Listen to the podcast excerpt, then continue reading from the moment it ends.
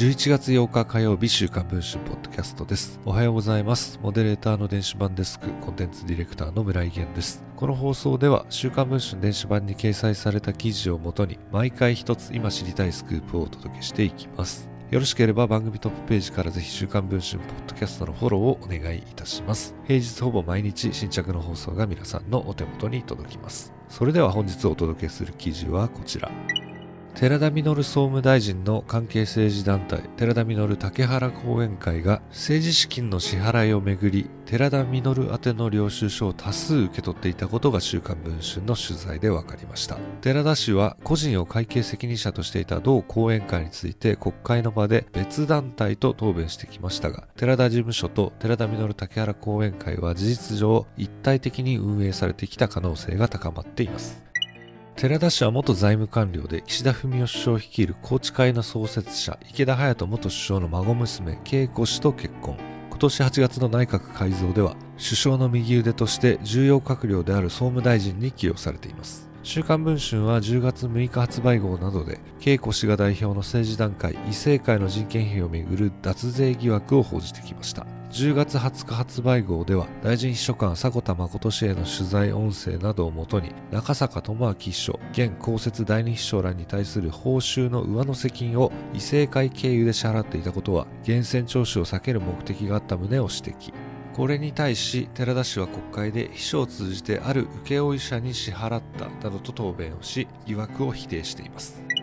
さらに10月27日発売号で報じたのが寺田稔竹原後援会が個人を会計責任者として収支報告を行っていた問題です。この講演会は寺田氏の国会議員関係政治団体として広島県選挙管理委員会に届け出ている団体です。事務責任者として記載されている2人はいずれも寺田事務所のスタッフです。寺田稔竹原後援会では2019年10月に亡くなった X 氏が会計責任者として署名捺印の上2020年5月29日付2021年5月25日付で政治資金規正法に従って作成したものであって真実に相違ありませんと宣誓しています。これについては有印私文書偽造の疑いがあります。一方寺田氏は国会で本人がちゃんと反抗をしてこれでやってくれと託していた可能性もあるとした上で同講演会が私が代表の政治団体でない別団体である旨を繰り返し強調しています。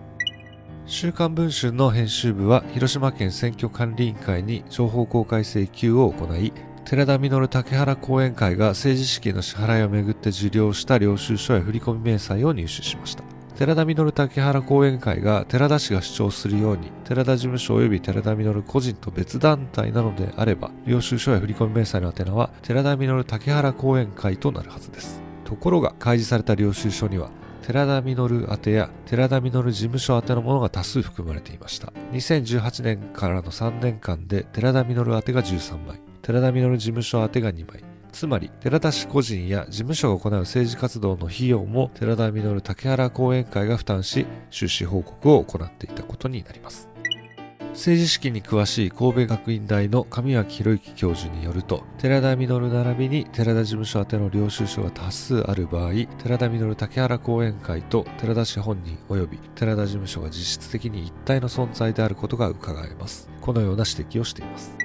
寺田稔竹原後援会が個人を会計責任者としていた問題をめぐっては複数の市民グループが今週中にも寺田氏らを政治資金規正法違反などの罪で刑事告発する方向です。政治資金を所管する総務省のトップにもかかわらず自らの政治資金に関する問題が噴出している寺田氏。高い透明性の確保を掲げる政治資金制度への信頼が大きく揺らぐ中新たに発覚した領収書の存在に対しどのような説明をするのかが注目されています。このほか寺田氏の新たな政治資金規正法違反疑惑になどについて報じた週刊文春の記事は現在配信中の週刊文春電子版で読むことができます。もっと知りたいという方はぜひ電子版の記事の方も読んでいただければと思います。それでは本日の週刊文春ポッドキャストはこの辺りで終わりたいと思います。また次の放送を楽しみにお待ちください。